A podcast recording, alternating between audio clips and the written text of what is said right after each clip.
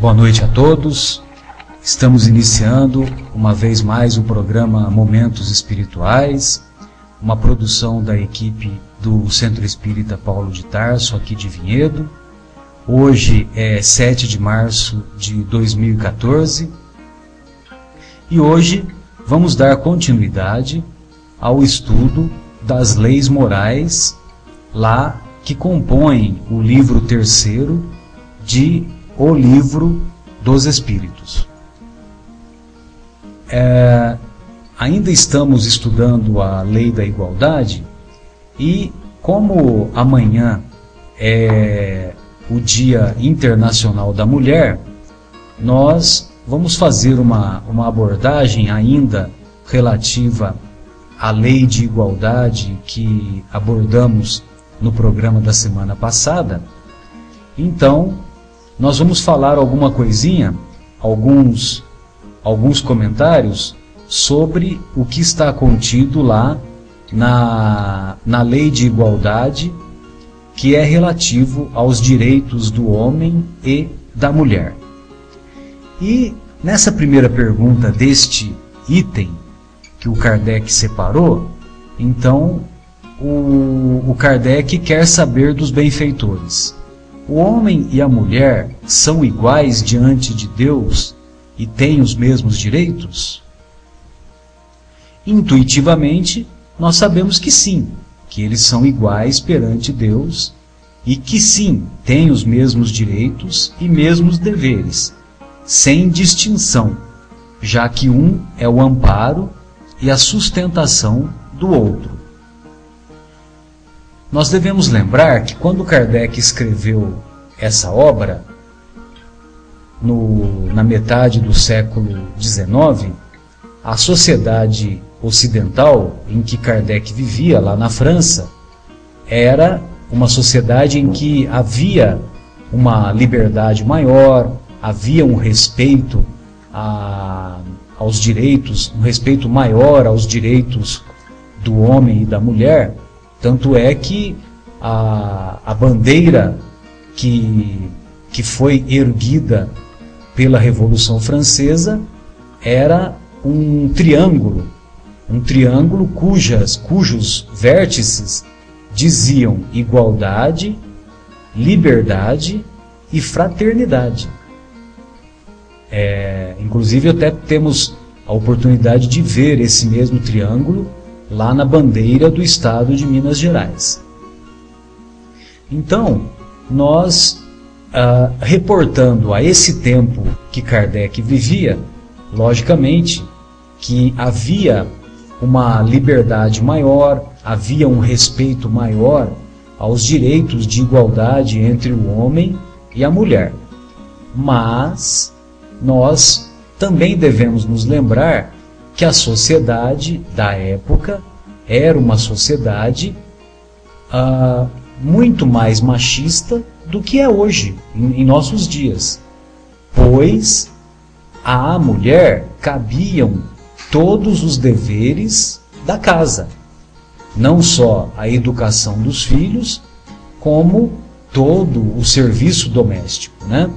E, logicamente, que a mulher era considerada num patamar inferior ao que podemos considerar hoje.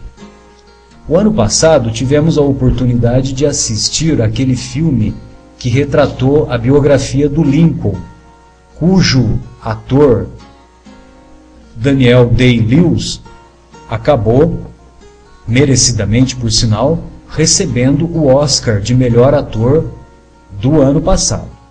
Não deste ano, porque esse ano já, já é outra história.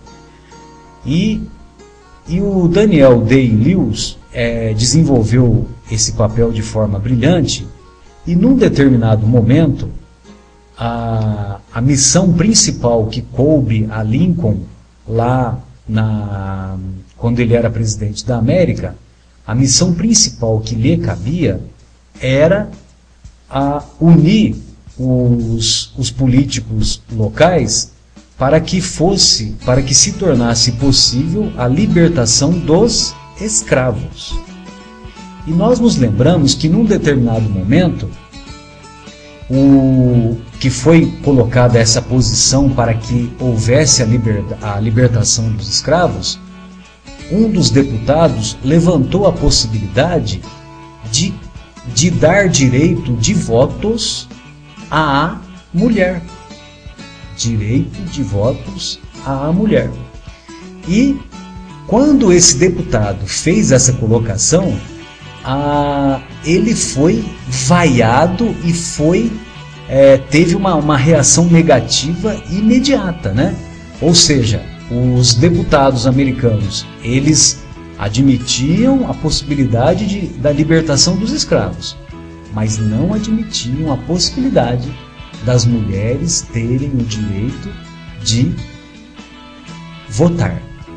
E, particularmente em nosso país, apenas a Constituição, apenas a partir da Constituição de 1934, 1934 foi outro dia, né? Apenas a partir da Constituição de 1934 é que as mulheres passaram a exercer o direito de votar. Bem, o Criador dotou a ambos, homem e mulher, com a inteligência do bem e com a inteligência do mal, e com a faculdade de ambos evoluírem igualmente.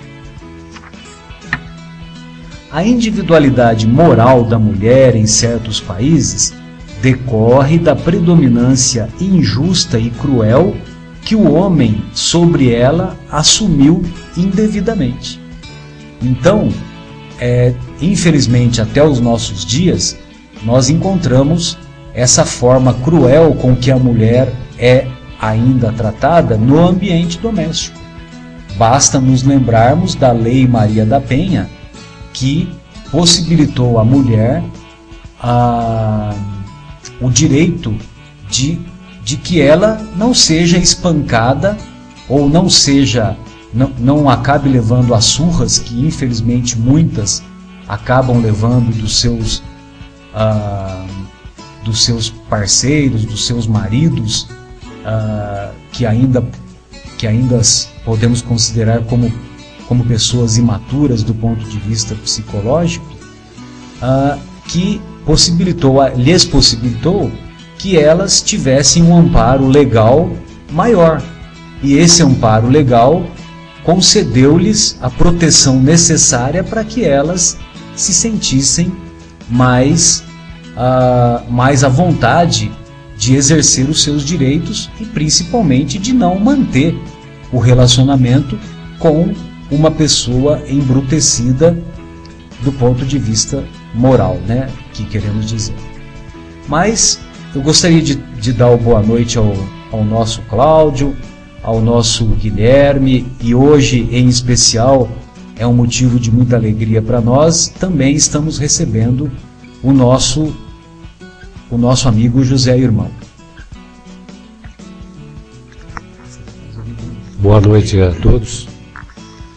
É, é muito interessante isso que o Marcelo falou sobre os direitos da mulher.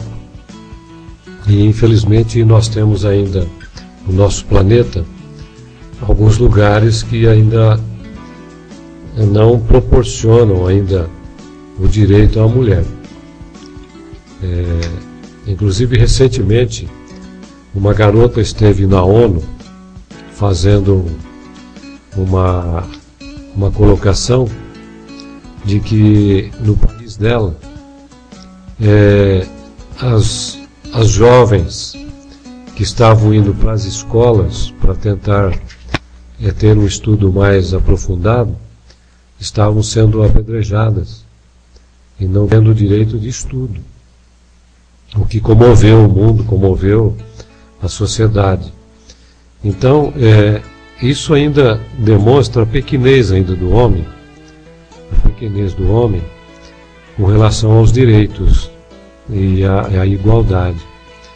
As leis morais que Kardec deixou na codificação para que nós pudéssemos hoje estarmos estudando, é, se todos tivessem a oportunidade realmente de conhecer essas leis morais, é, seria um passo muito importante, principalmente as autoridades e, aqueles que detêm o poder de conhecerem realmente as leis morais. Porque as leis humanas, elas ainda têm lá as suas, as suas necessidades, mas elas é, precisam de homens que, quando investido em cargos, ou por uma eleição, ou por algum, alguma maneira de exercer um, o cargo de uma autoridade, de elas é, adquirirem o conhecimento para melhorar essa situação de igualdade que deveria e deve existir entre o homem e a mulher.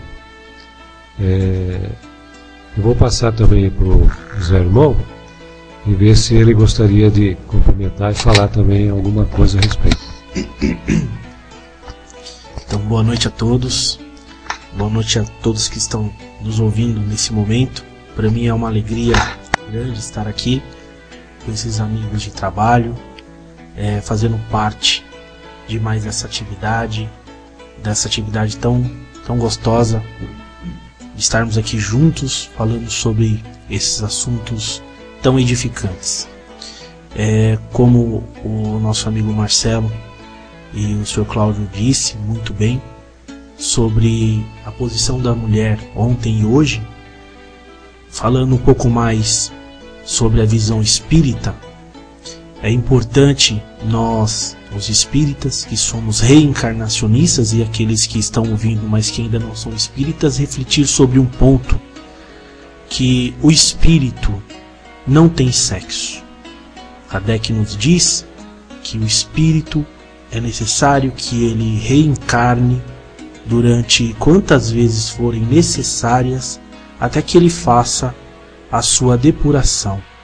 Portanto, a posição hoje de homem ou mulher, nós devemos nos lembrar, sempre que possível, de maneira consciente, que é uma posição transitória.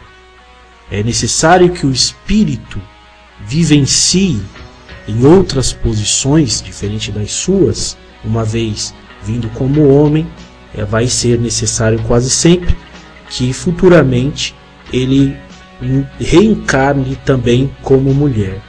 Isso faz com que a gente reflita sobre a posição do outro, não só na troca de sexo, reencarnando com um sexo diferente, mas em posição social diferente, em posição de raça diferente e etc. Emmanuel tem oportunidade de nos dizer: se você não consegue compreender a posição do seu irmão, é necessário que em outra oportunidade você venha em posição semelhante para que através dessa experiência você ganhe a sabedoria na carne, ou seja, na pele. Então, as, os espíritos que hoje são mulheres e que estão tendo essa experiência magnífica, também terão oportunidade de vir como homem e assim por diante. Daí a lei de Deus, a lei da igualdade, que nos proporciona sempre essas oportunidades de experiências para nossa própria evolução. Beleza, José Irmão. Gostaríamos de ouvir o Guilherme. Tem alguma colocação, Guilherme, que você gostaria de fazer nessa abordagem inicial? Fica à vontade. Bom, depois de ouvir vocês falando, eu não tenho muito o que acrescentar, a não ser dizer para as mulheres que estão escutando um feliz Dia Internacional das Mulheres pela data de amanhã. Que seja um dia muito gostoso, que passem com as famílias e que seja um dia bastante iluminado. Boa noite a todos que estão ouvindo. Beleza. Ainda, ainda seguindo um pouquinho adiante sobre essas colocações, o Kardec, num determinado momento, na questão 8, 820, 820 ele, ele quer saber dos benfeitores. A fraqueza física da mulher não a coloca naturalmente sob a dependência do homem? Aí os benfeitores respondem: Deus deu a uns a força para proteger o fraco, e não para que lhes imponham seu domínio. Então é diferente. Né? Ou seja, a, a fraqueza física da mulher não a coloca naturalmente sob a dependência do homem, já que Deus a uns doou a força para proteger os fracos e não para colocá-los a seu serviço. Reportando ainda agora aquilo que o José Irmão bem lembrou, que, se não me engano, é na pergunta número 100, né, José? Que, a, que o Kardec pergunta para os benfeitores é, se os espíritos têm sexo. E os benfeitores respondem que eles possuem sexo, mas não como o entendeis. Ou seja, para eles, os espíritos, lá no mundo espiritual, no mundo invisível. Para os espíritos, o importante, quando vai se estabelecer a reencarnação, quando vai se programar a reencarnação, não é importante se ele vai reencarnar como homem ou como mulher. Mas o que é importante para ele é a natureza das provas a que ele será submetido e essa natureza das provas é que ele uh, se esforça para superá-las e, superando-as, vai conquistar um patamar superior na sua escala evolutiva. Um patamar superior de que ele aprendeu a lição. Um patamar de que ele sentiu na pele, que ele sentiu na pele aquele mal que ele impôs a, a, a uma pessoa numa determinada situação, num determinado momento, numa existência anterior.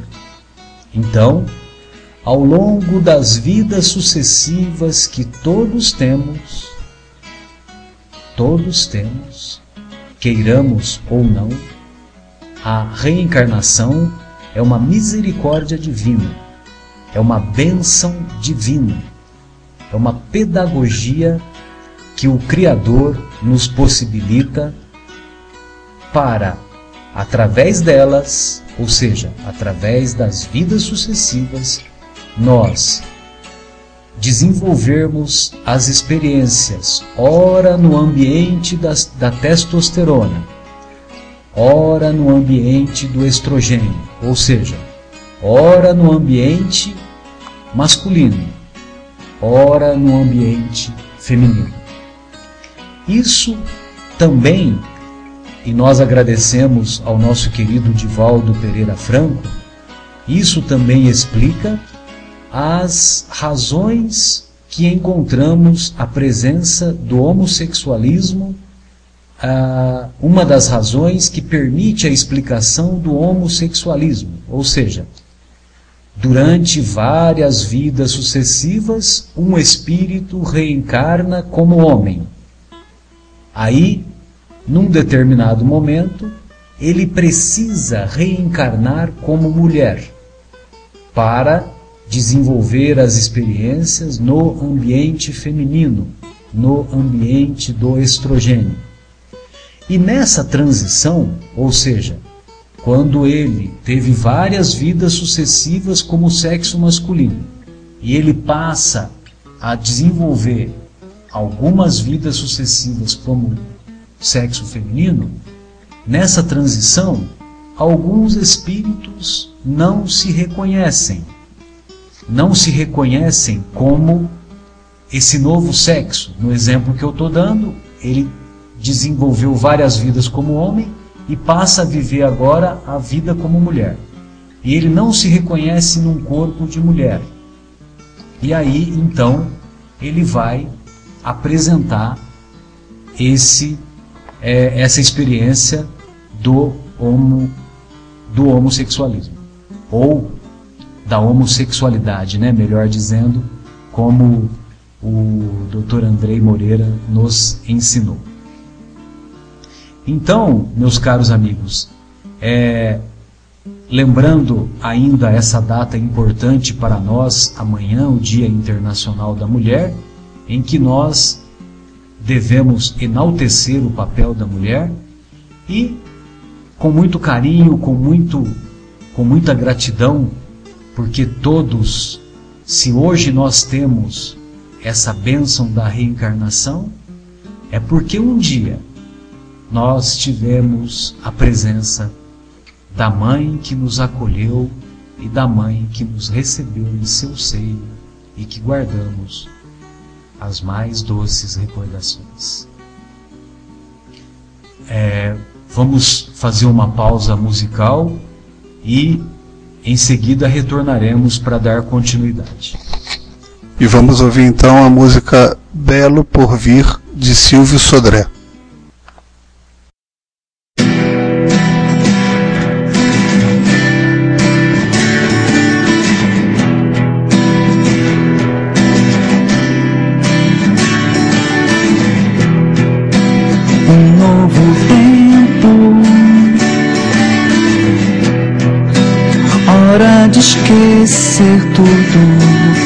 Passou. Seu pensamento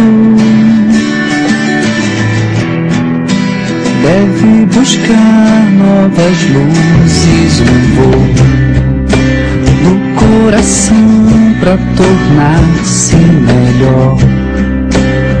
O exercício do amor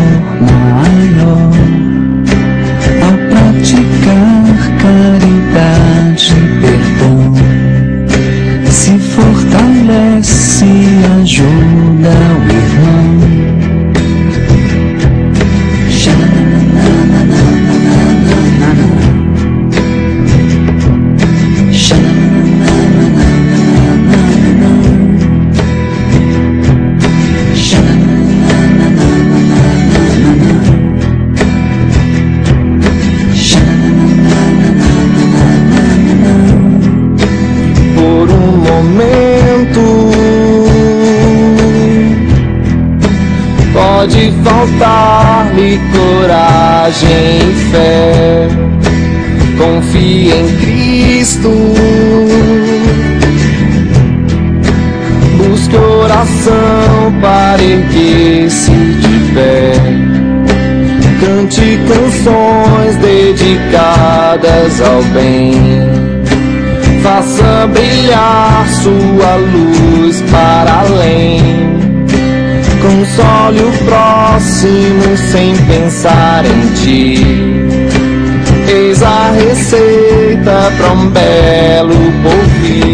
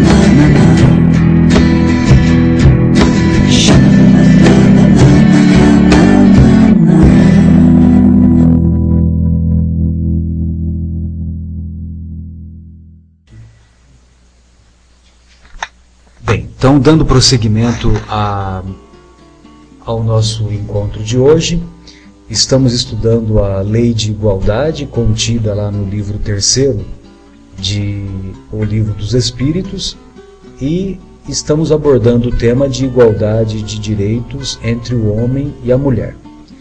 E estávamos comentando aqui entre nós a, que nenhuma personagem que pisou este planeta respeitou e amou e valorizou mais a mulher do que o Mestre Jesus. Todos nos lembramos daquela passagem maravilhosa em que uma mulher adúltera foi lançada para o mestre que se encontrava sentado escrevendo no chão. Aliás, é a única referência que se tem de Jesus escrevendo algo, escrevendo algo e ele escrevia na areia. E essa mulher adúltera é lançada e os fariseus, para tentar o mestre, diz para o mestre: O Senhor diz, o Senhor, o Senhor tem pregado a, o perdão, a solidariedade é, para com todos. Só que esta mulher foi pega, foi surpreendida em adultério. A lei de Moisés manda apedrejá-la até a morte.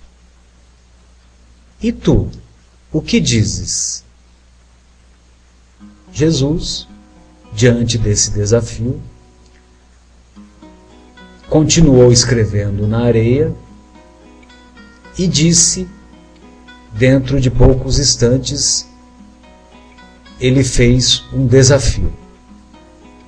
O desafio era para que atirasse a primeira pedra aquele que nunca pecou, aquele que nunca errou. E na tradição do povo judaico, após aquele momento sublime de alguns instantes que imagino deve, deve ter sido um devem ter sido instantes de um magnetismo sublime, após decorridos esses instantes, os mais velhos, que estavam presentes com suas pedras enormes, prontos para desferi-la naquela mulher, começaram a abandonar as suas pedras e a abandonar o local. Um a um foram saindo os fariseus que foram colocar Jesus em prova. Por quê? Porque eles subestimavam aquele homem simples de Nazaré. Eles não sabiam que eles estavam diante do governador espiritual do nosso planeta. Eles não sabiam que estavam com aquele homem que manda nessa bagaça, entre aspas. Marcelo, só um, um, só um detalhe interessante sobre essa passagem. O seu Agnello que é trabalhador da casa, outro dia ele fez uma, uma prevenção e lembrou de um, de um dado importante sobre isso. Ele falou que no momento que Jesus se, se abaixa e começa a, desenhar no chão, a fazer a escrever algumas coisas no chão, é o momento que os que estão com a pedra olham, né? E ele tem a oportunidade de escrever o pecado de cada um. Então, quando o cara olhava, ele colocava adúltero, né? Que era então a consciência acusava mais alta. Aí vinha o outro, ele colocava, né? é, furtador, ladrão, alguma coisa desse tipo. E, e aí ó, eles foram deixando, porque eles foram, obviamente, a consciência foi foi sendo foi foi acusando e eles foram deixando. Achei importante lembrar dessa. É, é, essa, é, esses comentários, é, eu, eu sabia dessa, dessa história porque na verdade não se encontram nos textos originais, né? Isso é uma, uma tradição que tem uh, de alguns comentários inclusive da, da do, do, dos estudiosos das, do ocultismo, né? Mas não é uma passagem que se encontra nos textos originais, embora nós saibamos, nós temos conhecimento que existe esse relato. Né? Mas, de qualquer maneira, naquele momento sublime, a Jesus então é, foi saindo um a um daquelas personagens que foram lá para apedrejar, e é apedrejar até a morte mesmo, viu? Não é jogar pedrinha pequenininha, né, só para provocar pequenos ferimentos. O, o, o apedrejamento só era interrompido quando a pessoa lapidada morria, quando o corpo parava de funcionar. Diga-se Estevão. É, exatamente. Foi o que aconteceu com Estevão, né? Cujo principal articulador, articulador da morte de Estevão foi o próprio Saulo de Tarso, né? E dali a instantes, aquele ambiente que estava anteriormente lotado ficou apenas ficaram apenas o mestre e a mulher adúltera. Aí, aí o que, que Jesus faz? Jesus pergunta para a mulher: Ninguém te condenou, mulher? Lógico que ele havia percebido, né? Aí a mulher responde: Não, Senhor. Então, eu também não te condeno. Vai tu e não peques mais.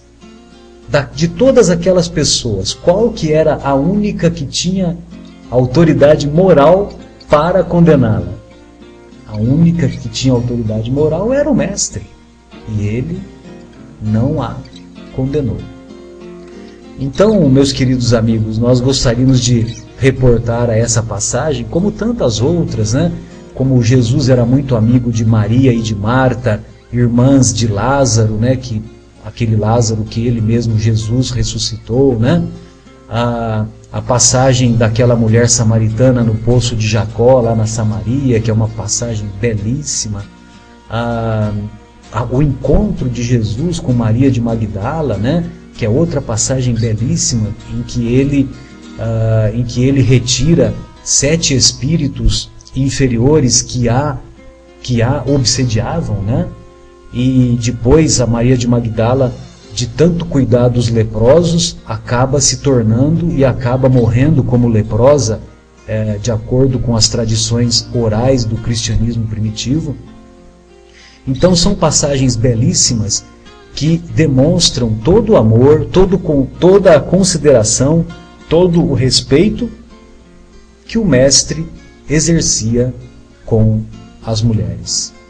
Então, é mais um exemplo que fica, mais um convite que fica para, para nós também exercermos essa esse respeito e essa e demonstrar essa dignidade que todas as mulheres sem dúvida merecem.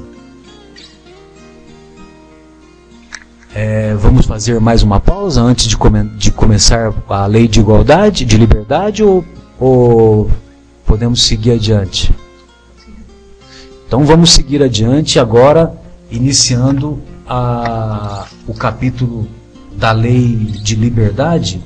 É um capítulo muito enriquecedor que também nos faz ou nos traz à mente uh, nos traz à mente vários uh, vários várias possibilidades de reflexão e e logo na primeira pergunta Kardec quer saber dos benfeitores.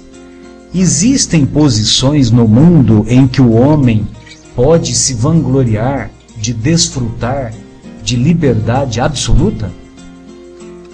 É possível? É possível vivermos ou desfrutarmos de uma liberdade absoluta? Aí os benfeitores respondem: não porque todos necessitam uns dos outros, tanto os pequenos quanto os grandes. Então, a liberdade absoluta não existe. Em que condição o homem poderia desfrutar da liberdade absoluta?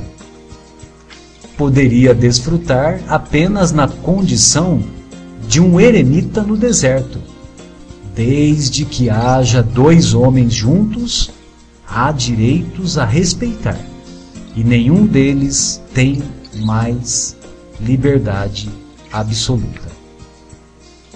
A obrigação de respeitar os direitos dos outros tira do homem o direito de ser senhor de si? De jeito nenhum, porque esse é um direito que a natureza lhe concede. Como conciliar as opiniões liberais de certos homens com a tirania que, muitas vezes, eles mesmos praticam no lar e com os seus subordinados? Né? Ou seja, tem muitos principalmente naquela época lá de Kardec, lógico que nos dias de hoje é a mesma coisa, né? Ah, na época de Kardec, muitos homens liberais, muitos homens de ciência, eles faziam belos discursos, faziam ah, vários movimentos em favor da liberdade. Só que dentro do ambiente doméstico, eles se comportavam como verdadeiros tiranos, né? como verdadeiros ah, ditadores, ah, provocando um, um, clima, um clima de, de convivência ah, desagradável, tanto com relação à esposa quanto com relação aos filhos, né? Então a pergunta de Kardec é essa: como conciliar as opiniões liberais de certos homens com a, a, tirania que eles mesmos praticam no lar e com os seus subordinados. Aí os benfeitores respondem: eles têm da lei natural só a compreensão, porém contrabalançada pelo orgulho e pelo egoísmo. Quando esses princípios não são uma comédia calculadamente representada, o homem tem a perfeita noção de como deveria agir mas não a faz.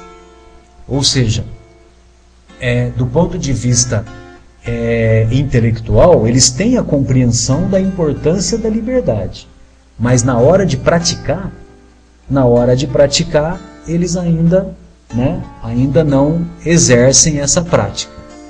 E é mais ou menos o que muitos de nós ainda fazemos, ainda praticamos, já que nós somos eternos aprendizes, já que nós somos ainda portadores de inúmeras imperfeições, e como nós somos portadores de inúmeras imperfeições, nós sabemos dessas imperfeições, mas nós nos acomodamos, nós até nos aceitamos nos punir, mas não nos modificamos, né?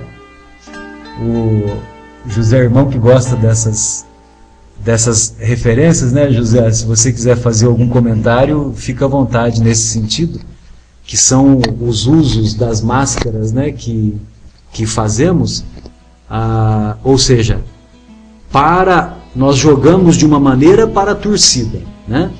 Mas dentro de casa ou no nosso mundo íntimo, nós infelizmente apesar de termos conhecimento daquilo que é certo, daquilo que é o correto, nós praticamos o contrário. Né? Sem dúvida. É, é, a grande dificuldade que nós ainda temos, de fato, de interiorizar Jesus, né? de vivenciar a doutrina do Mestre. É, sabemos que estamos a caminho disso, porque estamos ainda na evolução, obviamente. O espírito ainda está na caminhada evolutiva, estamos aprendendo com a vida, mas nós ainda fazemos mau uso, digamos assim, destas liberdades. E quase sempre nós acabamos por ferir aqueles que são mais próximos de nós, aqueles que infelizmente é, é, nós não temos aquele cuidado, não é? porque nós sabemos que são parentes próximos e que, pelo amor, irão nos perdoar quase sempre com mais facilidade. Então, no meio ali é, do ambiente doméstico, às vezes nós podemos realmente mostrar quem nós somos. E a grande missão, de fato, do Espiritismo e de Cristo, como ele mesmo disse, é a transformação do homem, a transformação moral, a, a transformação no, no coração do homem. Quero lembrar que a liberdade é um direito do espírito, como o próprio Kardec diz e como nós realmente entendemos. É, na Bíblia, um dos, dos primeiros pontos assim que mostra de fato a liberdade para o homem e o seu livre-arbítrio está lá na Gênesis. Eu creio que ali é um, é uma das passagens mais simbólicas que existe sobre a liberdade, porque Deus cria o homem é? com todas as suas potencialidades e diz a ele: é, Adão, é, você pode comer de todo fruto das árvores que estão no jardim, menos da árvore da vida, que é uma árvore que está bem no meio do jardim. Né? E aí, a serpente, que era muito é, esperta e tudo mais, acaba, digamos, fazendo a cabeça de Eva, né? dando ali um mau conselho. Eva fala com Adão e eles acabam por comer. E obviamente que o Criador, vendo aquilo, porque eles percebem que eles estão nus, segundo, segundo diz o texto, então fica revelado ali, no caso, o erro e, e o pecado. A partir daquele momento vem as consequências, ou seja, ali Deus nos dá de fato, nessa, nessa passagem, a liberdade de escolha. É a liberdade de escolha. Deus não nos faz e diz assim: bom, existe só esse tipo de árvores, só esse tipo de fruto. Mas ele nos diz: se comer do fruto errado, haverá consequências. Kardec tem a oportunidade de nos explicar lá na Gênesis, que obviamente que a passagem da, da, da, do texto da, da Gênese e portanto do texto de, de Adão e Eva é uma passagem simbólica, mas ele nos mostra que a serpente, no caso, são os maus conselhos, não é? são é o caminho por qual nós não devemos seguir e que Deus está sempre do nosso lado mostrando o caminho correto. Mas quando nós acabamos que preferimos não encarar o bem comum, porque Deus sendo amor, ele é o bem comum, e, e acabamos por escolher, fazer escolhas erradas, as consequências estão aí, mas hoje o Espiritismo nos diz, não como um castigo, mas como de fato uma reeducação. São as consequências naturais de nossas atitudes e que acabam por nos corrigir e nos purificar com o passar com, com, com o passar do tempo. É interessante falar sobre a liberdade, porque se nós olharmos no decorrer da, da história da humanidade, meus queridos, a gente vai constatar que nunca nós tivemos tanta liberdade como nos dias de hoje. Nunca houve tanta liberdade de culto, nunca houve tanta liberdade é, é de escolhas, até de aptidão sexual, é, se isso de fato for, for apenas um, uma, uma aptidão, nunca houve um, uma liberdade para você pensar, falar, agir, se vestir como há hoje. E, e há aí um, um conceito interessante, até filosófico, porque quase sempre. Principalmente no, no mundo ocidental, né, José Irmão? Sempre fazendo essa ressalva, acho necessário fazer essa ressalva por causa dos nossos irmãos lá do que compõem o mundo islâmico, né, em que há em que há infelizmente uma restrição maior né, de suas atividades. Né? Sem dúvida. Mas sem aqui dúvida. no mundo ocidental é verdade. Né? É, lembrando que o mundo ele não ele está em evolução e, e, que cada ponto sim. ainda está na, na, na, na, no ponto que é cabível a ele. Muito bem lembrado. Obrigado. É, mas nós imaginamos que a liberdade é a gente a liberdade total de nossas ações. Né? Então nós porque no passar do tempo houve, nós sabemos, muitas vezes a gente não podia fazer determinada coisa, havia ainda é, de certa forma a imposição dos costumes, não é? Então é, chegava-se ao ponto de pode fazer isso, pode não fazer aquilo e, e assim por diante. E hoje há realmente uma liberdade. E nós imaginamos que a liberdade é o ir e vir, é, eu tenho, eu posso fazer o que eu quiser, eu tenho a atitude é, de fazer o que eu quiser. Tal. Só que os espíritos e os, e os pensadores contemporâneos nos diz que não é bem assim. Que a verdadeira liberdade não é só de costumes, de atitude, de atitudes, mas é muito mais dos nossos impulsos.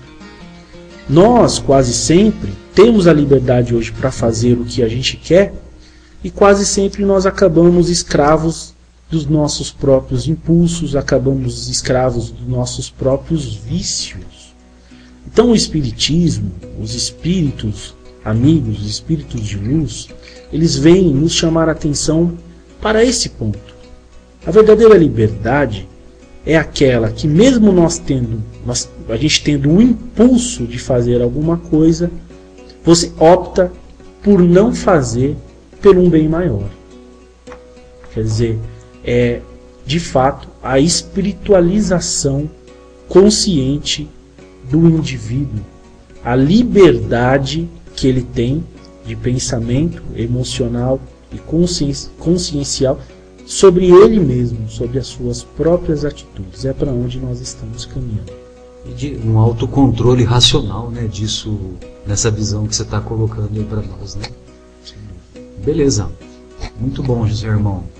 É, após o intervalo, nós vamos ver o que, que os benfeitores respondem sobre como serão considerados na vida espiritual aqueles que procederam dessa maneira neste mundo. Ou seja, é, para fora eles agem com, com, ah, com a propaganda, né, fazendo propaganda da importância da liberdade, só que no, no interior doméstico, né, no seu ambiente doméstico, eles agem como tiranos. Né? Então os benfeitores vão nos responder o que, que acontece lá no, na vida espiritual com as pessoas que pregam uma coisa e agem de outra maneira. Em instantes. E vamos fazer a pausa com a música Meio Coração de Clésio Tapet.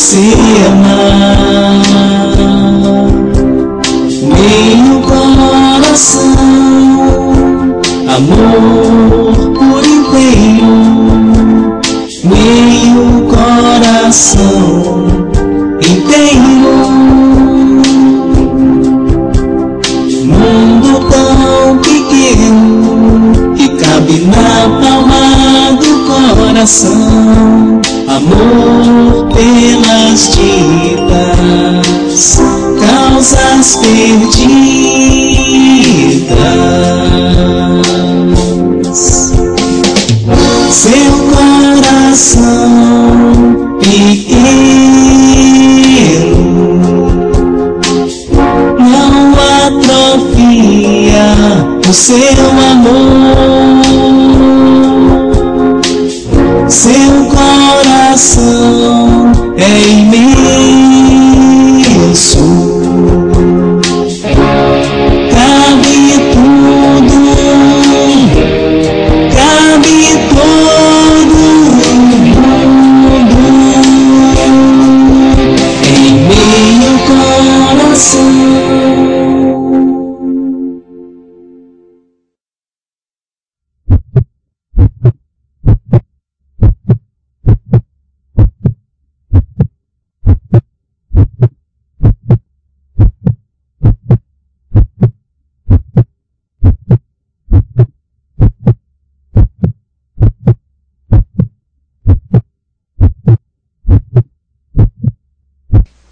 Então dando continuidade ao, ao estudo da lei de liberdade, a, nesse nós deixamos aí como pergunta como serão considerados na vida espiritual aqueles que procederam é, dessa maneira aqui no nosso planeta, né? Ou seja, pregavam a liberdade para na sociedade.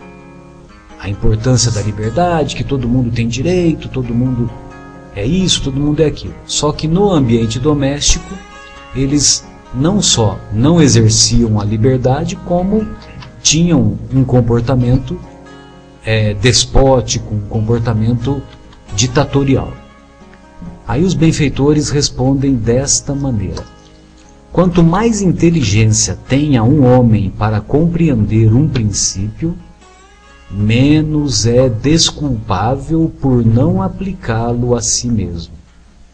Eu vos digo em verdade que o homem simples, mas sincero, está mais avançado no caminho de Deus do que aquele que quer parecer o que não é.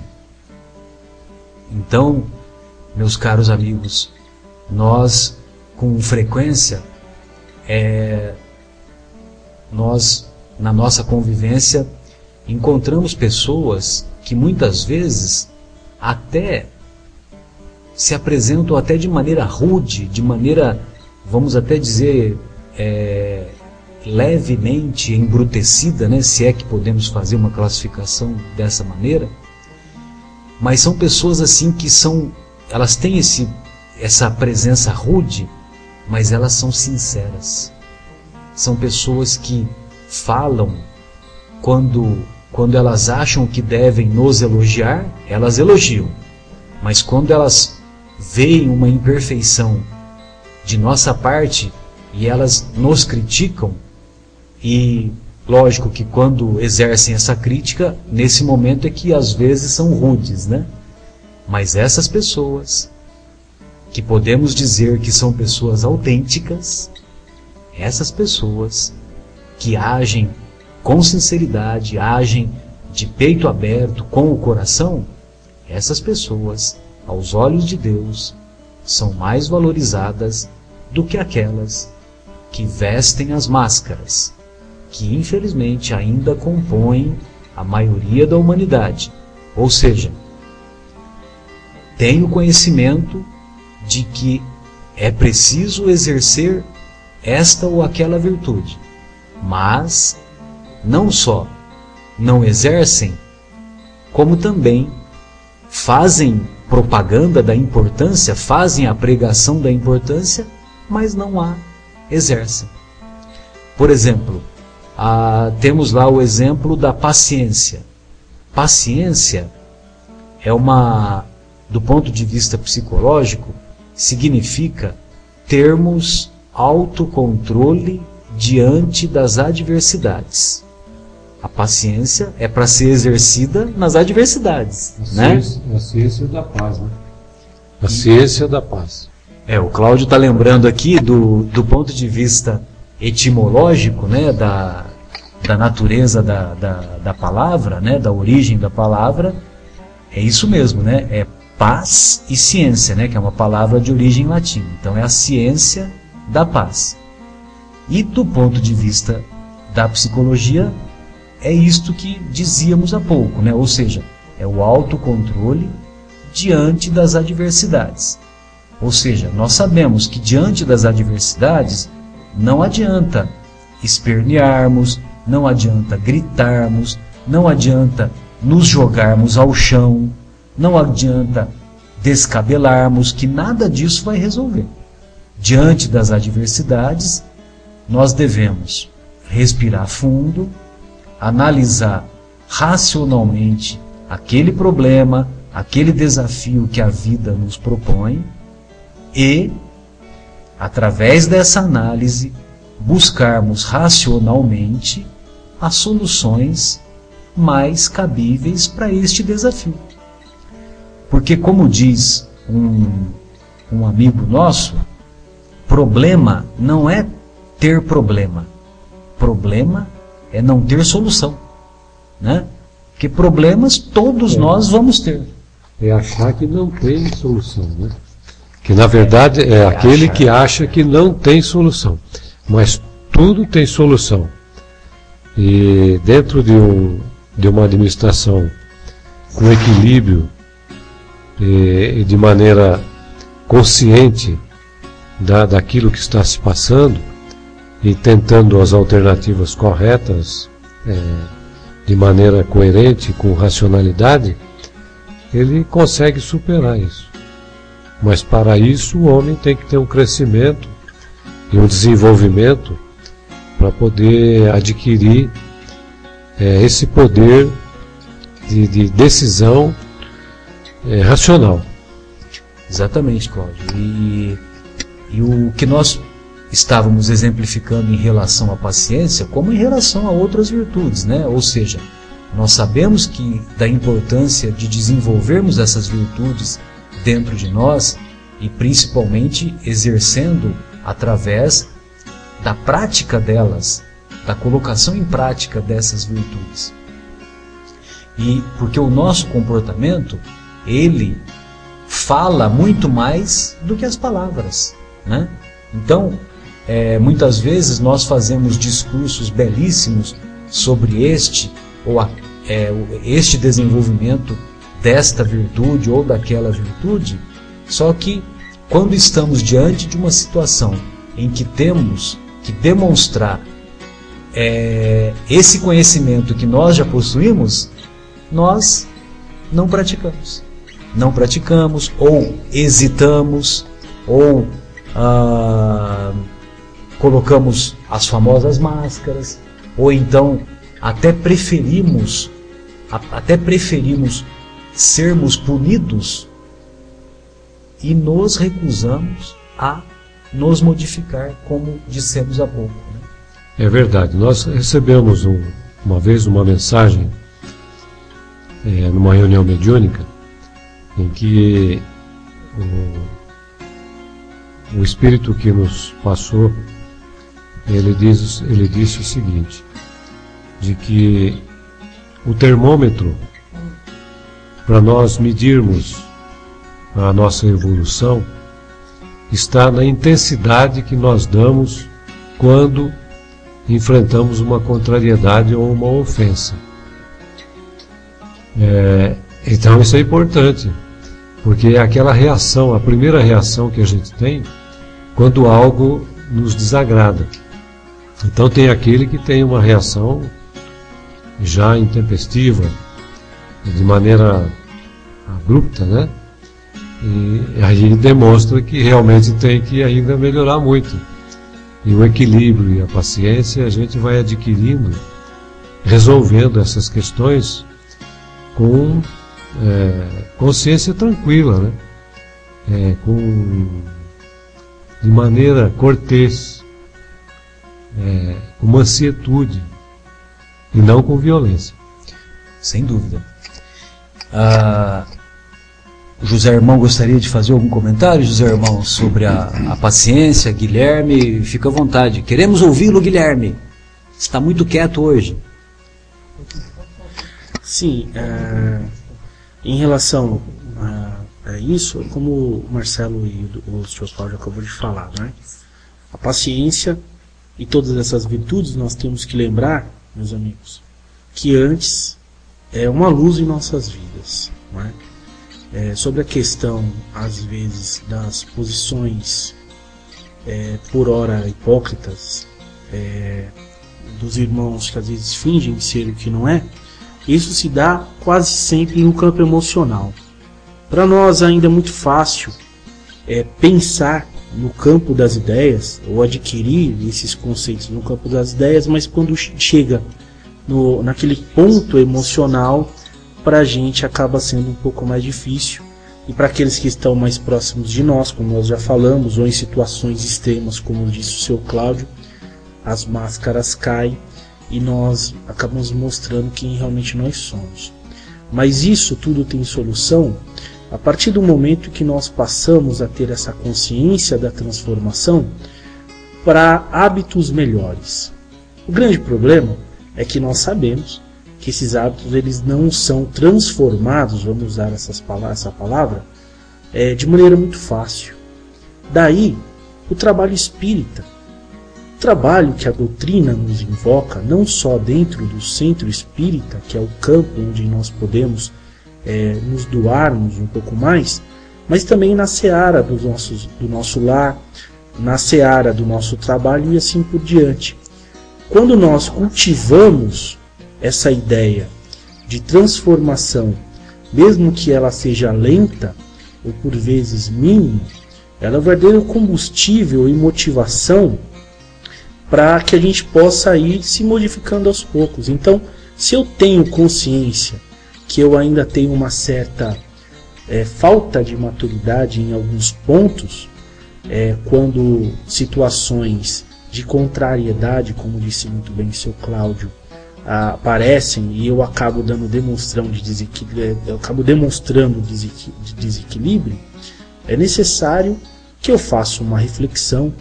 A oração é indispensável no tratamento e na busca dessa transformação, dessa reforma, como nós espíritas sempre falamos, de nossa reforma íntima, para que a gente possa aos poucos e trabalhando esses sentimentos e essas emoções. Então, só assim a gente vai conseguindo, mesmo que um passinho de cada vez, e transformando né, essas situações que, diga-se de passagem, nos trazem sofrimento. Porque ninguém que vive na ignorância, na explosão, na falta de paciência conhece verdadeiramente ou se aproxima que seja da, da, de toda a felicidade. Embora os espíritos nos digam que aqui na Terra nós não podemos gozar de felicidade absoluta, mas que nós possamos sim gozar de uma situação de paz interior e de harmonia na medida do possível. Então é necessário que a gente tenha essa consciência de trabalho interior, é uma verdadeira luta, mas que nós sabemos, e Jesus nos garante isso, e nós sentimos, que sem dúvida vale muito a pena. Então vejam vocês que nós estamos falando de liberdade, dá a impressão que liberdade está é, tá mais para o exterior do que para o interior. Né? E a verdadeira liberdade que o espírito é, consegue é quando ele é quando ele faz as conquistas no seu interior. Aí sim ele vai conquistar essa liberdade que o, que o José está nos convidando a, a refletir, né, José? Autodomínio. O autodomínio.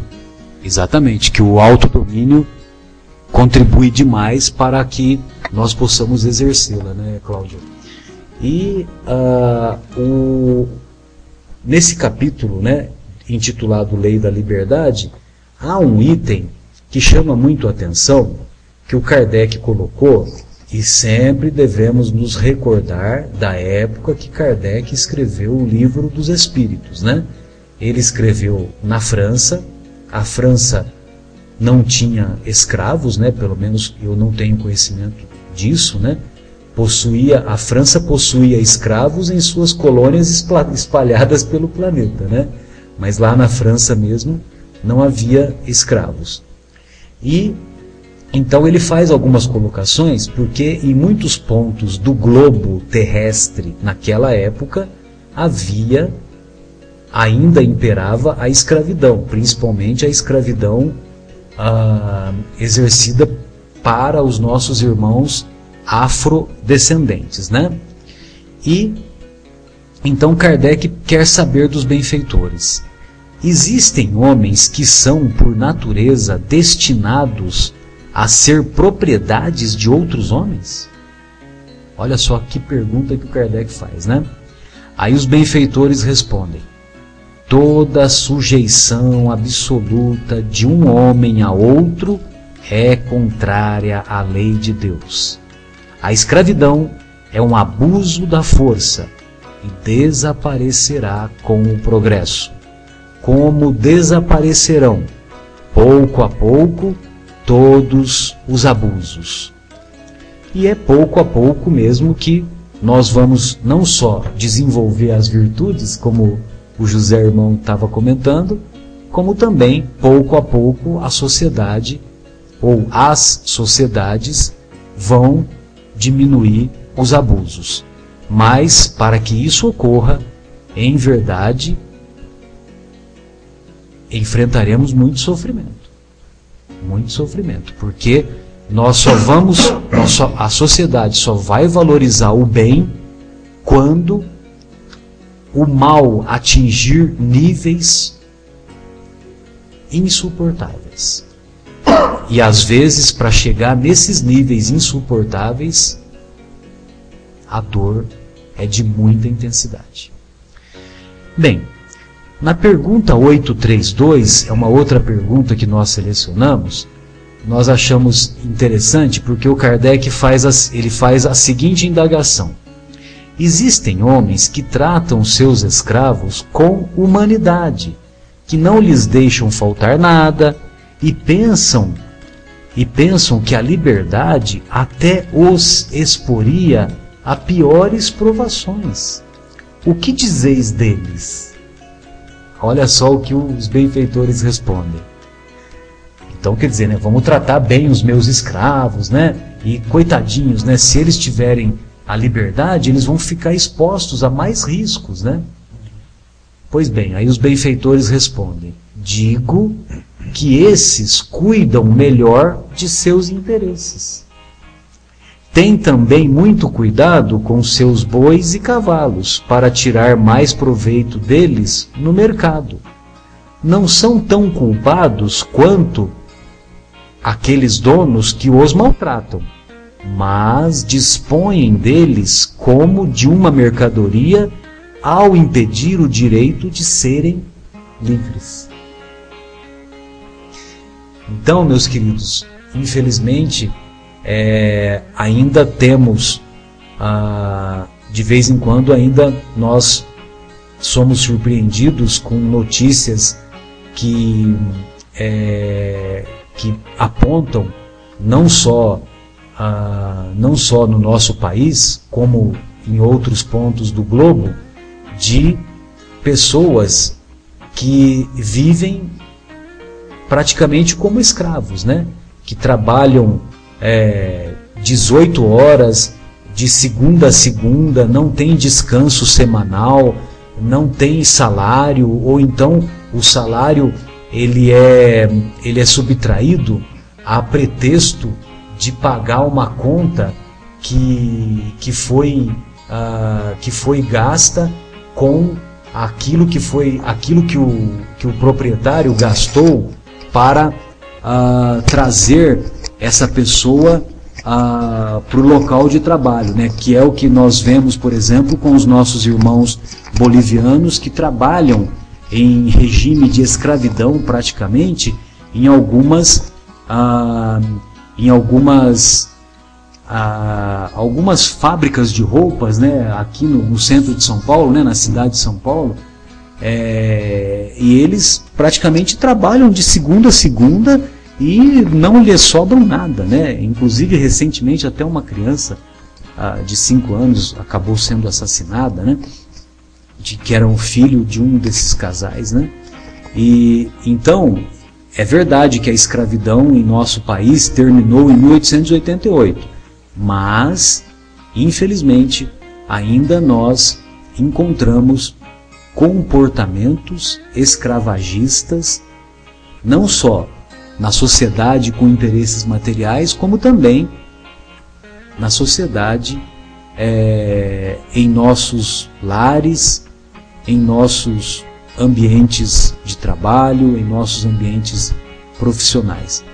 Gostaria de ouvi-lo, Guilherme. Bom, já que você reclamou que eu estava calado, é, eu acho que há, há, há que se separar dois casos. O que você estava mencionando, existem realmente situações onde a gente vê que ah, o trabalhador ele é explorado e inclusive quando há a troca de países, às vezes o, o, o, patrão, vamos dizer assim, inclusive apreende os documentos da pessoa, ela não consegue nem retornar mais ao país de origem. Então aí a gente está falando sim de uma, de uma escravidão. No tráfico de mulheres. Tráfico de mulheres, né, a prostituição Exato. até infantil e tudo mais. Por outro lado, existem algumas outras situações onde o empregado é livre para ir embora ele não vai porque aquilo é o melhor que ele pode ter, apesar de ser uma coisa semi-escravagista, ele continua ali porque aquilo ali é o que ele pode conseguir.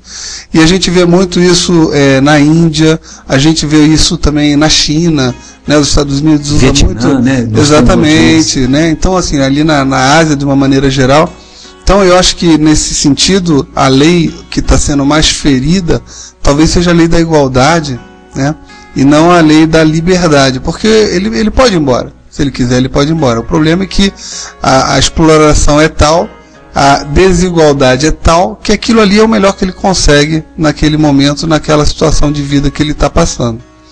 Então eu só queria fazer essa distinção das duas. Sem dúvida, Guilherme. E você me fez lembrar também que, ah, que no nosso dia a dia nós também encontramos companheiros que uh, que trabalham com o salário contado e que e continuam nesse trabalho, eles poderiam também sair dessa situação. Mas eles continuam por comodismo. Por comodismo. Não é só pelo fato de não terem outras oportunidades, mas eles poderiam. E nós vemos isso em nosso país a mancheias, né?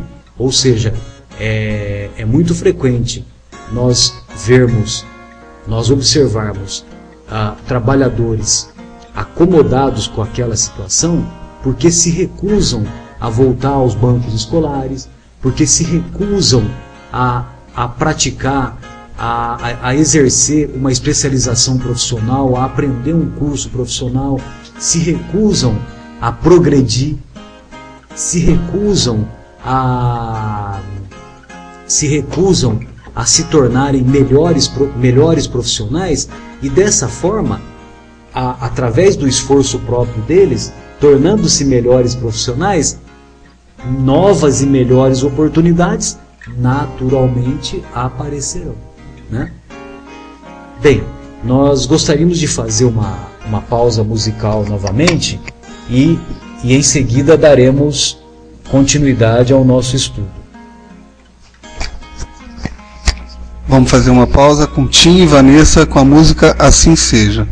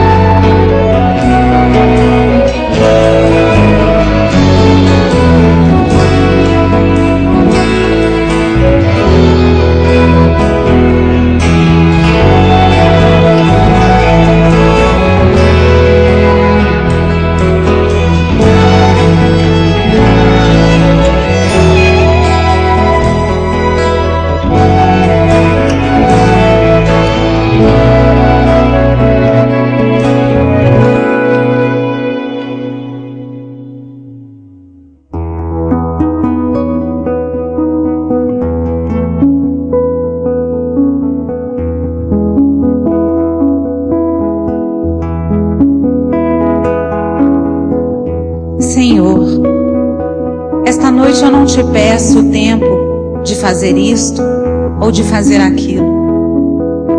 Apenas te peço a graça de fazer conscienciosamente o que queres que eu faça.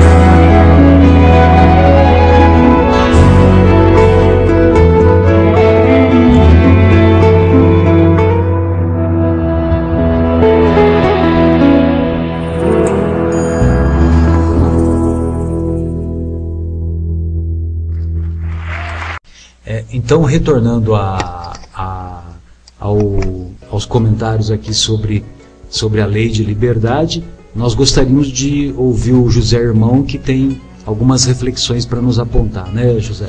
É, exatamente. Nós estávamos até conversando aqui no intervalo, né? Sobre essas questões profundas e, e lembrando que, de fato, nós temos uma natureza à acomodação, né? Nós temos uma tendência, na verdade, natureza não, me desculpe.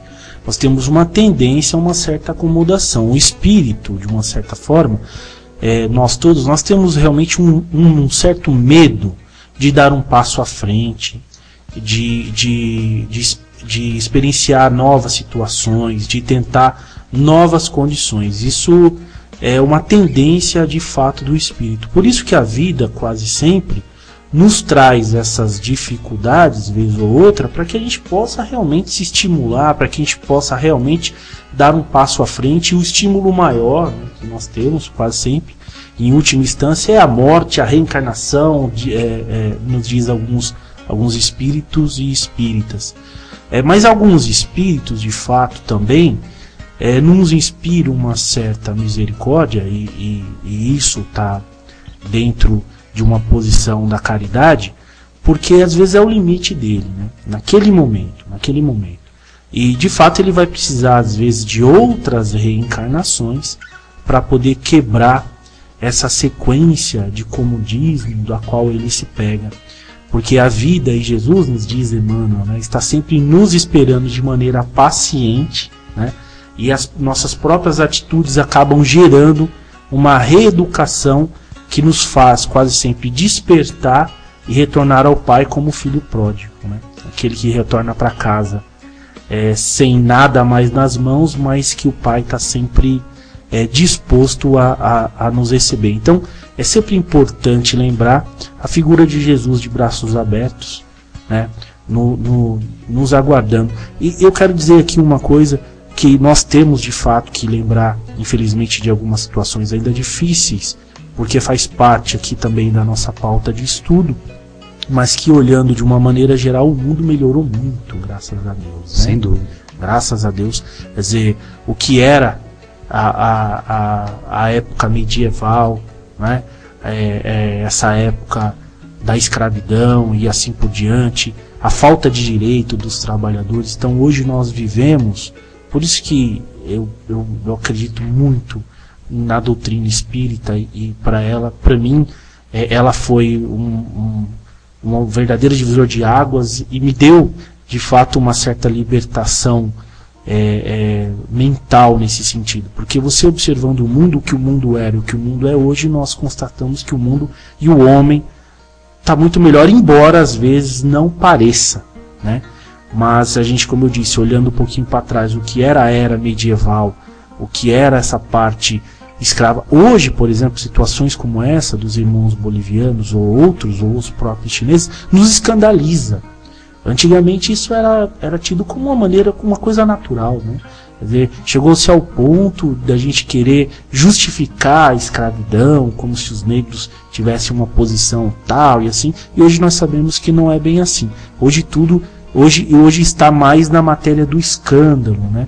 E tende de fato, como diz os espíritos, a acabar a escravidão de todas as maneiras com a evolução moral do homem. O, o mundo vai passar a ser mais justo e melhor e, e essas coisas vão tender de fato a desaparecer da Terra, se Deus quiser. Sem dúvida, José. Beleza. As suas reflexões foram muito oportunas. Bem, dando prosseguimento aqui no estudo da lei de liberdade, há um, um comentário que o Kardec faz que é assim. Ele pergunta para os benfeitores: existe no homem alguma coisa livre de qualquer constrangimento e da qual desfruta de uma liberdade absoluta? Aí os benfeitores respondem: é pelo pensamento que o homem desfruta de uma liberdade sem limites, porque o pensamento desconhece obstáculos.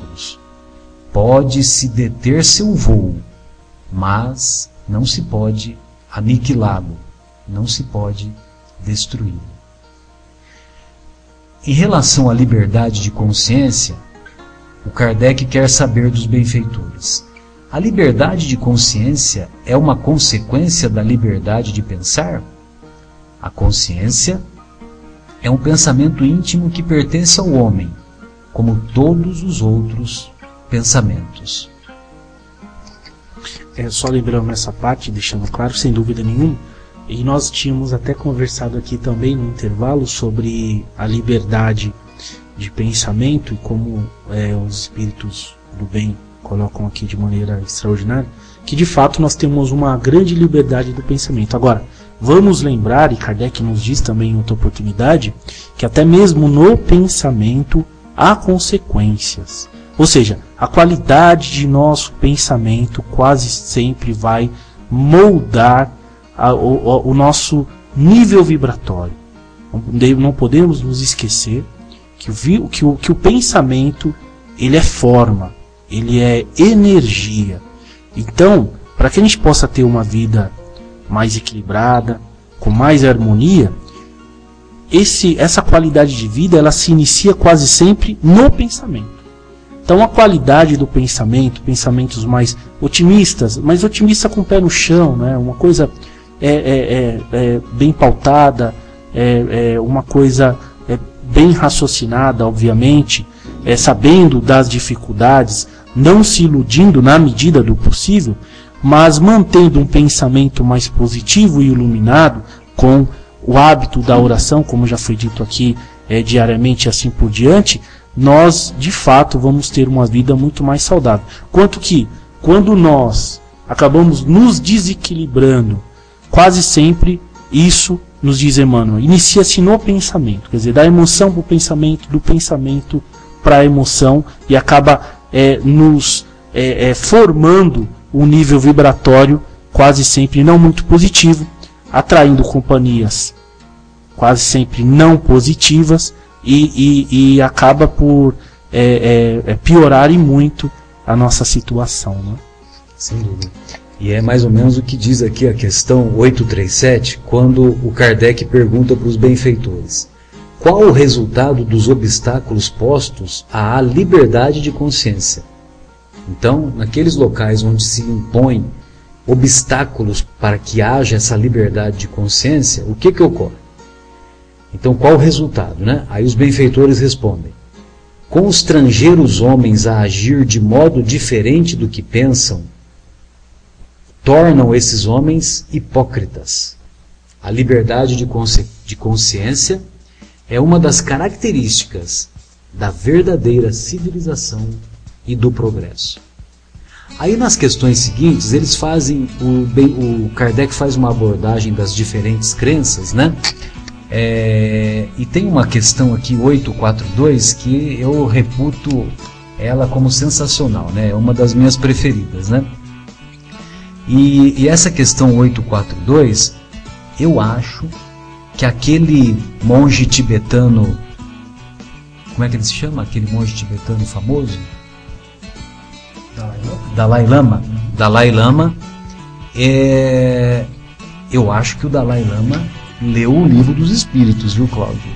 Porque uma ocasião perguntaram para o Dalai Lama é, qual era, na, na visão dele, a melhor religião. Né?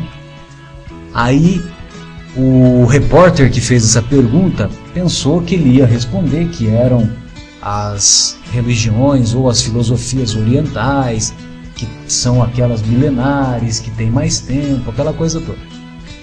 Aí o Dalai Lama respondeu da seguinte maneira: A melhor religião é aquela que te faz melhor. A melhor religião é aquela que mais te satisfaz e te faz melhor. Exatamente. Então, Agora, olha só a questão 842, né? Pode ler, José, irmão, o que o Kardec pergunta e o que responde, por gentileza. Todas as doutrinas, tendo a pretensão de ser a única expressão da verdade, por que sinais se pode reconhecer aquela que tem o direito de se colocar como tal? Pois bem, aí eles respondem, né? Será aquela que faz mais homens de bem e menos hipócritas, ou seja, pela prática da lei de amor e de caridade em sua maior pureza e sua aplicação mais abrangente. A esse sinal, reconheceis que uma doutrina é boa, já que toda doutrina que semear a desunião e estabelecer uma demarcação entre os filhos de Deus só pode ser falsa e nociva. Ou seja, mais uma vez, uma aplicação dos ensinos de Jesus. Conhece-se a árvore pelos seus frutos. Uma árvore boa só pode dar bons frutos. Uma árvore má só pode dar maus frutos. Ou seja, vai na mesma linha de pensamento do Dalai Lama. A melhor religião ou a melhor filosofia é aquela que te torna melhor. É aquela que torna um maior número de homens de bem e menos hipócritas. Exatamente. É, Kardec, ah, os espíritos aqui através da pergunta de Kardec nos faz refletir sobre as práticas religiosas e aqui eu vou falar sem nenhum tipo de crítica nenhuma delas, porque todas as religiões de, de certa forma, digo todas as doutrinas cristãs estão indo de fato nesse caminho, que como já dissemos aqui, que é a interiorização do Cristo dentro de nós, ou seja, na medida do possível, e aqui a proposta é, é, de fato não é de santidade, mas de consciência, não é? de consciência elevada. Quer dizer, enquanto a gente não conseguir vivenciar, mesmo que seja um pouquinho, Jesus na rotina de nossas vidas, nos transformando passo a passo, é, quer dizer, ainda então, se não for dessa forma, não valerá a pena, porque é, o Espiritismo vem nos dizer, quer dizer, é, vem tirar os dogmas, vem tirar as tradições e as ilusões que o homem criou nesse sentido. Não adianta a gente é, é, crer ou, ou, ou, fazer várias, é, é, fazer parte de várias tradições, de vários dogmas e assim por diante, mas na postura com o outro, no tratamento com o outro, de fato, a gente, que a gente não consiga realmente pôr em prática aquilo que Jesus está nos propondo e que nós, por reflexão profunda, a gente chegue à conclusão de que aquilo de fato é bom para a gente e bom para o próximo. Perfeito, e reporta-se, inclusive, me ajuda aqui, se eu, se eu não estiver sendo 100% honesto, mas me lembro de ter escutado, se não me engano, até do Agnello falando que se está reportando, inclusive, que é, a, a, o desencarne de pessoas aqui da Terra e a, o acolhimento no mundo espiritual, nas camadas um pouco mais superiores, não umbralinas, a maior parte é de não espíritas, inclusive. Mesmo fazendo a proporção de, de menos espíritas que, que somos hoje, mesmo fazendo essa proporção, tem muito pouco espírita indo para regiões mais elevadas. Né? Então, realmente não adianta nada a gente ficar só no estudo, só no, no, na teoria e não botar nada disso em prática. Às vezes tem alguma pessoa que se diz ateu, mas tem uma vida muito mais cristã do que a gente e eventualmente vai para um lugar numa, numa região mais elevada do que os próprios espíritas conseguem alcançar. É, você lembrou bem isso, porque uma vez nós ouvimos é, um comentário de que o, o palestrante falava, o palestrante espírita, ele sempre falava numa casa espírita e num cantinho lá tinha um, uma pessoa lá humilde, sentadinha lá, ouvindo. E, e, e ele falava, falava como, como espírita o que, que deveria fazer, os conceitos morais, como deveria agir, a prática os exemplos de Jesus. E na verdade os dois desencarnaram. Ele e aquele aquele simplesinho que estava lá. E quando quando foi não foi foi uma grande surpresa para que ele ver que aquele que ouvia a palestra dele estava bem superior a ele no plano espiritual. Então ele perguntou: Nossa, você está aí? Eu, ele falou assim: é que aquilo que você falava, eu saía lá e praticava. Quer dizer, então, realmente nós, às vezes, fazemos preleções e tudo, mas necessitamos fazer uma reflexão se aquilo que nós estamos passando, nós estamos praticando. Isso é importante. É, é, é, é essa parte me chama muito a atenção porque é importante, meus irmãos, para gente que a gente possa refletir, não só do ponto de vista de fazer o bem, como nós às vezes temos o costume de pensar em ter algo em troca e assim por diante. Quer dizer, essa reflexão de que o bem nos, de fato, nos traz uma vida melhor para todos, né? Quer dizer, dentro do nosso do nosso limite, que a gente possa de fato, de fato ir fazendo o bem dentro das nossas forças, dentro é, daquilo que nós de fato podemos fazer. Porque se a gente observa o mundo e vê que o mundo está cada vez mais, às vezes, né? Ele melhorou, mas nesse momento, às vezes, ele está cada vez mais escuro, ou que algumas atitudes em nossa volta podem ser escuras, podem ser de, de, de, depreciativas. A única forma de se opor a isso é praticando o bem. Não é? é aquilo que vai nos trazer mais luz, mais bem-estar de maneira coletiva. Não há outro caminho, de fato. É isso que vai nos dar a verdadeira proteção, né? Bem lembrado, viu, José? Bem, meus caros amigos, nós estamos caminhando para o final do nosso, do nosso encontro, né? E antes da despedida, eu gostaria de ouvir o José Irmão a respeito. É, primeiro, José, gostaria que você nos, nos relatasse, é, não, uma biografia, né? Mas nos relatasse é, como e o que te motivou, o que lhe motivou a tornar-se espírita, né? Ah, e também como foi a sua experiência hoje aqui conosco, que, que antecipadamente já lhe digo que para nós foi uma ótima experiência. Eu agradeço ah, ao convite do, dos irmãos aqui presente e fico muito feliz de estar participando dessa atividade, dessa atividade tão iluminada, não é? Que nesse momento tenho certeza que os mentores espirituais estão junto conosco, nos ajudando. Quero pedir desculpa às vezes porque eu não tenho ainda uma facilidade para falar, então às vezes fica um pouquinho estranho, não sei se, se gaguejei muito, como que foi, mas peço desculpas por qualquer falta que, que, que eu tenha feito. Sem dúvida, falar sobre o Espiritismo para mim sempre é uma alegria, porque o Espiritismo, para mim, me mostrou de fato uh, quem é Jesus. Não, é? não, obviamente, com todo o seu desdobramento é, é, com, com todo aquele seu amor que estamos a caminho para descobrir isso, mas com aquela humanidade, com aquele amor que eu não encontrei em, em, outras, em outras religiões. Desde da minha, da minha pouca idade, ainda muito jovem, os meus pais eram católicos não praticantes, não é? É, e eu acabei participando ali com os irmãos católicos, não é? Comecei na, na igreja católica mesmo, fiz a, a primeira comunhão, não cheguei a fazer a crisma, mas por uma questão de tradição, não é?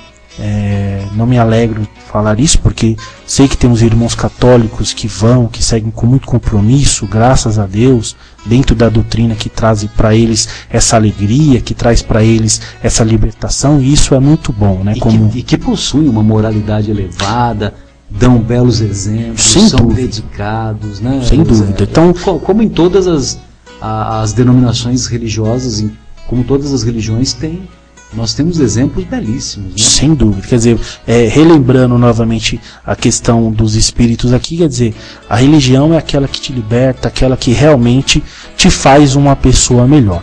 Mas, para mim, é, não porque eu seja pior ou, me- ou melhor, é, de fato eu sentia que fazia. Ainda ainda estava faltando alguma coisa, né? não, não, não me completava é, totalmente. Então eu passei por várias doutrinas cristãs.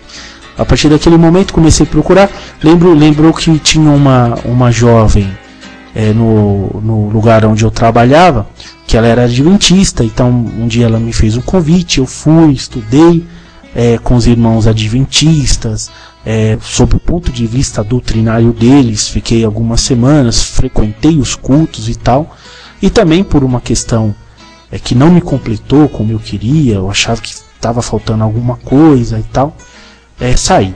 Recebi a visita dos irmãos Testemunhos de Jeová e aceitei o estudo Testemunhas de Jeová. Estudei com os Testemunhas de Jeová, né? É, eu acho que isso foi muito bom para mim, que acabou formando uma certa base, né? Mas frequentei lá com os, os irmãos também, com os amigos, testemunhos de Jeová. É, muito legal porque eles se dedicam muito ao estudo Sem da, dúvida. da Bíblia, né? Sem dúvida, são eu irmãos. acredito que há um aprendizado riquíssimo. Sem dúvida, irmão, irmãos super comprometidos com a doutrina que eles abraçam, isso tudo sempre é muito bonito de ver. Mas também acabei não ficando. Passei até pela congregação cristã, que é uma, uma doutrina até um pouco mais pentecostal, tem um- uma linha, digamos assim, Mais tradicional. mais né? tradicional, exatamente, para usar outra palavra, mas a Do- palavra dos- é dos nossos tradicional. irmãos protestantes. Né? Exatamente, frequentei os cultos também, mas ainda não não não tinha me encontrado. Me caiu nas mãos um livro, um romance, e foi da Zíbia. Foi o Morro das Ilusões, um, um sobre o espírito, é, através do espírito de Lúcius, e um, um romance muito bonito, né? Eu li aquele aquele romance e acabei tendo a vontade de conhecer mais sobre aquela doutrina, né? E por conta própria fui até um centro espírita perto de casa e comprei ali um livro, peguei, na verdade não comprei, peguei emprestado o livro O Nosso Lar. Olha só, né? sem fazer estudo nenhum, que para mim foi um impacto total. Os primeiros capítulos de André Luiz me fizeram uma transformação já meio que de imediato, embora todo, a, a maioria dos conceitos eu não entendesse tanto assim, porque me faltava estudo, né? Ainda não tinha feito o, o estudo da doutrina, e depois me veio à mão o livro dos Espíritos, que é a base do Espiritismo, e que veio descortinar todo esse mundo, e pela primeira vez, eh, depois, obviamente, eu passei a ler o Evangelho segundo o Espiritismo e eu lembro que me veio as lágrimas e eu disse: Esse sim é o Jesus que eu esperava, porque ao mesmo tempo que ele não tirava a possibilidade de consequência das minhas atitudes, ele se mostrou de maneira profunda e extraordinária, de maneira muito misericordiosa, com toda a sua luz, com todo o seu amor, e eu lembro que eu entendi naquele momento é, o que era caridade, o que era amor, através, como disse muito bem o Marcelo aqui no início, é, é, da bênção que, que é, de fato, as, as reencarnações, porque é a oportunidade que Deus nos dá de aprender com as nossas próprias experiências, com a consequência de nossas atitudes, e aonde nós podemos imaginar que havia um castigo, ou que por uma falta até de conhecimento dos outros irmãos, às vezes isso se passava como um castigo, foi na doutrina que eu aprendi que não se tratava de um castigo nada, mas que sim de uma reeducação para o meu próprio bem, que foi uma Pedagogia. coisa maravilhosa, uma pedagogia mara- maravilhosa. É, frequentei ainda algum tempo, mas por conta da juventude e tal, ainda fiquei ali lendo os livros por conta própria, frequentei uma casa espírita perto de casa, mas logo depois eu tive que Perto de Que casa, me em, mudar. em que local? Em São Paulo? isso capital? em São Paulo, exatamente, ali na região de Interlagos, né? Frequentava ali eh, os Caminheiros do Amor, uma casa que existe até hoje, uma casa, assim como o Paulo de Tarso, com muitos cursos e tal, muito boa. Mas não tive a oportunidade de frequentar os cursos lá, só iniciei e não, não consegui dar, dar sequência por conta dos horários. Então quando eu, eu mudei aqui para Vinhedo, graças a Deus, que para mim também foi uma bênção, eu eh, tinha aquela necessidade sistemática de frequentar a doutrina, era uma coisa que sempre, é, é, vez ou outra, me vinha, né? Eu ficava só nos livros, mas a gente tem a necessidade de frequentar um, um grupo. E eu lembro que um dia eu comprei o jornal de Vinhedo e havia uma, uma, uma, uma nota, né? É, os companheiros do Paulo de Tarso convocam para os cursos básicos, olha só, saía no jornal naquela época. É, no Jardim Itália e é tal. Obra do Agnello. E eu não sabia onde ficava, me, me informei, né? Eu era totalmente ainda muito ignorante em vida. O Agnello que fez essas notas, né? Ou que estimulava a fazer essas notas. Pois é, então foi por conta indireta do seu Agnello que, que graças a Deus eu, eu passei a frequentar. E quem foi o seu coordenador do primeiro curso? Então, não, eu- quem, quem me recebeu eh, na casa foi a Maria de Lourdes, né? Maria de Lourdes, eh, o primeiro contato. Depois o Júlio e o seu Agnello, obviamente, né? O curso, seu- o curso não foi o Agnello, o primeiro? Não, os, ah, no primeiro ano foi a Maria de Lourdes. Ah, no primeiro a ano. Maria de Lourdes. É, nessa, nesse, ela estava assumindo pela primeira É, vez, aliás. nós estávamos, eu lembro que nós entramos num período bem próximo um do outro, Uhum. e eu e eu estava tentando lembrar, puxar pela memória, se também tinha sido o, o tio Agnello. Não, a Maria de Lourdes, se eu não me engano, acho que era, era o, acho que o primeiro ano que ela estava É. assumindo o curso básico. E eu fui recebido na casa por ela, já havia ah, assistido uma preleição dessa irmã que eu gosto muito, e depois ela me recebeu no curso Ela é básico. brilhante, né? tem muito Sem dúvida, é. muito dedicada. Uma pessoa muito dedicada. Sou, sou fã de você, viu, Maria de Luz? E a partir daquele momento, assim, eu falei, bom, aqui agora é minha casa e eu tenho uma necessidade extrema de frequentar a casa, por pura necessidade mesmo, né? Graças a Deus fui recebido de braços abertos por esses irmãos e estou até hoje lá eh, nesse trabalho e nesse, nesse estudo, né? nessa reeducação espiritual. Por pura misericórdia, Jesus me deu a oportunidade de trabalho, porque sem dúvida nenhuma aqueles que trabalham são os que mais necessitam, em alguns casos, né? É, na grande maioria.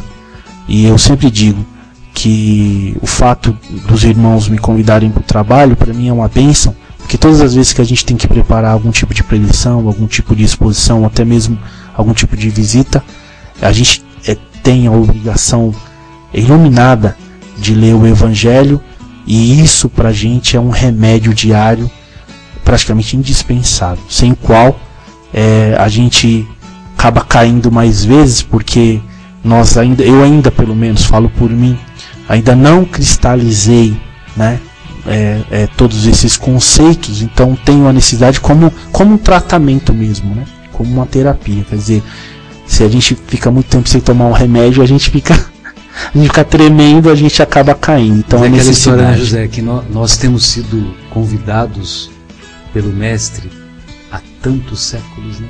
Dúvida. E, e agora é que podemos dizer, não, não que a doutrina espírita seja melhor do que as outras, não é isso, mas é que por essa compreensão do amor, que não espera a recompensa que o Mestre nos ensina, então, ah, ao sentir esse amor, é que nós podemos considerar que estamos aceitando os primeiros passos, né? estamos dando os primeiros passos de aceitar esse convite que temos recusado há tanto tempo. Sem dúvida, estamos engateando Mas- mesmo. Agradeço a Jesus, agradeço a Deus por Sem essa dúvida. oportunidade. Muito obrigado e Deus abençoe a todos. Maravilha. Guilherme, meu querido, para nós foi uma honra mais, esse, mais essa participação, né? para nós enriquecida com a presença do nosso José Irmão, que deu a contribuição valiosa com os seus apontamentos, com as suas reflexões, né? Que está intimado está a participar agora próximos. agora está intimado a participar. É, e para nós vai ser uma alegria permanente. E nos despedimos né, com deste, deste encontro fraterno, deste encontro de estudos, esperando novamente nos encontrarmos na próxima semana, dando continuidade. A partir da próxima semana, a lei de liberdade terá continuidade, só, agora, só que agora com o estudo do livre-arbítrio. Não percam. Vamos entrar no livre-arbítrio e fatalidade. né? Fatalidade. Muito bem. Então, boa noite a todos. Vamos ficando por aqui com a música Espelho dos Sentimentos, do grupo Vozes Eternas.